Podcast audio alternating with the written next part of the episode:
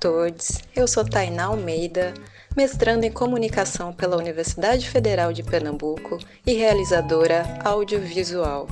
Esse é o podcast Mulheres no Cinema Pernambucano, realizado com o apoio da Lei Aldir Blanc Pernambuco, Governo do Estado de Pernambuco, Secretaria de Cultura de Pernambuco e Governo Federal.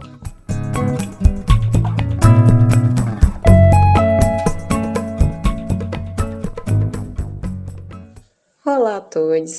Tão importante quanto a produção cinematográfica, a curadoria de cinema nos traz um campo de total importância para a legitimação de imagens e como temos pensado sobre elas dentro dos festivais, sendo estes importantes janelas de exibição e difusão dos trabalhos produzidos pelo cinema brasileiro. O episódio de hoje continua a conversa sobre curadoria de cinema com a curadora Rayane Laísa, que a gente começou no último episódio. Vamos para a próxima pergunta, Ray. Sei que cada festival tem seu perfil, mas o que pulsa dentro da Rayane em poder cada vez mais ver exibido? Para você, o que é importante tornar visível? É, esses dias eu também estava pensando o que é que me toca quando eu estou trabalhando num festival, assim. E eu percebi que eu tenho o costume de olhar muito, tentar encontrar muitos filmes que, para mim, são fora do eixo é, regional, Rio, São Paulo, às vezes até mesmo Recife, sabe?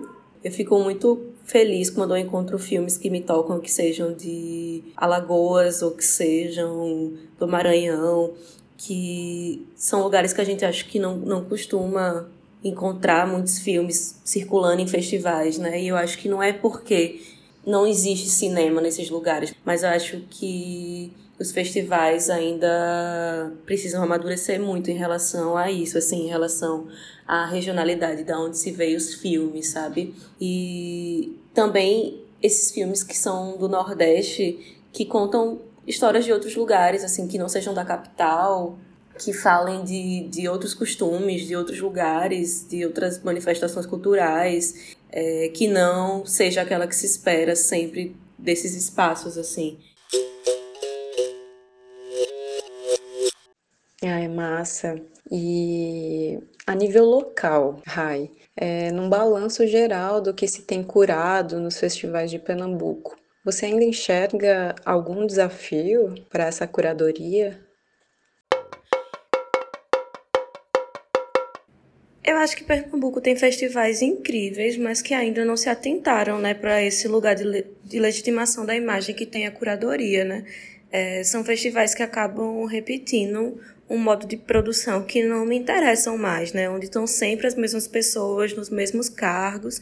E engraçado, esse ano com Aldir Blanc, eu fui convidada para uma mostra aqui.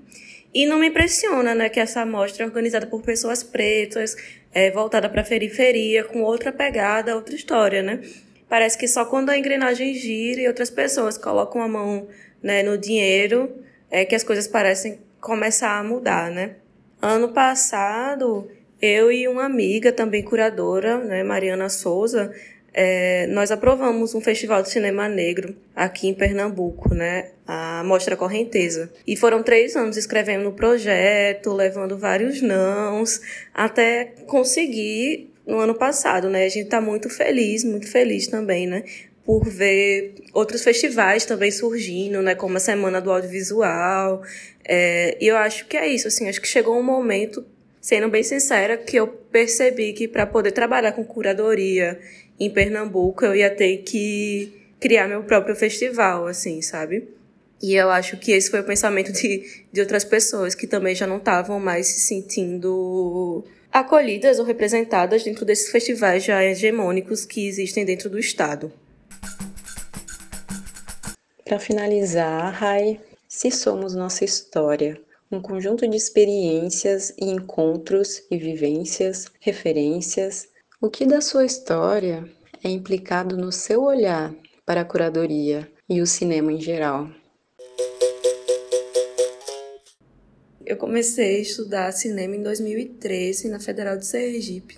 E eu acho que nesse período algumas mudanças dentro das universidades estavam começando a acontecer, né? O sistema de cota, então outras pessoas ingressando na universidade, mas ainda assim os debates sobre cinema ainda eram muito voltados para um cinema majoritariamente branco, hegemônico, é, que a gente já conhece, né? Então existia ali uma cinefilia que não me agradava e eu não conseguia compreender porque esse cinema não me agradava, porque eu não conseguia me enxergar naquele cinema europeu, francês, enfim.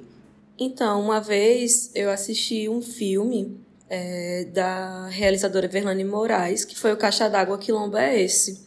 E foi muito impressionante, assim, para mim, muito emocionante a minha reação com o filme, que eu acho que tinha sido o primeiro filme é, que eu tinha visto alguém na tela que se parecia comigo. Eu lembro que tinha uma personagem que falava: Porque eu sou preta, eu sou preta mesmo, eu tenho muito orgulho. E eu lembro que na hora eu chorei, assim. Eu chorei muito com esse filme. E eu acho que eu não me atentei para o que era. Mas ali eu percebi porque aquele outro cinema não, não me tocava tanto quanto esse, assim. Tinha um lugar ali naquele filme que me instigava mais, que me emocionava mais. E eu acho que demorou um tempo, assim, para eu entender, para cair a ficha, assim, do que era. Pensar que era um filme que a Verlane tinha feito no lugar onde ela cresceu, é uma realizadora preta, falando do seu lugar, e isso é tão importante, né, assim, acho que nas discussões de cinema isso já foi tão importante assim a gente falar desse lugar da representação, da representatividade, né? E eu acho que foi a partir desse momento quando eu tive esse start assim do que eu realmente queria pro cinema, que as coisas começaram a fazer sentido assim. E eu acho que eu acabo levando essa história até hoje assim, quando eu tô curando assim. E acho que eu também fico muito feliz em saber de que de 2013 para cá muita coisa mudou, né, dentro do, das discussões de cinema. E também dentro da universidade, né, com outros alunos entrando, alunos pretos entrando dentro da, da instituição, é, fazendo seus filmes, discutindo os filmes e, e criando outras narrativas, outro modo de pensar, discutir cinema, seja realizando, ou seja escrevendo e, e pensando cinema, né? E eu acho que é um pouco dessa história que eu tento levar junto comigo quando eu tô trabalhando, assim.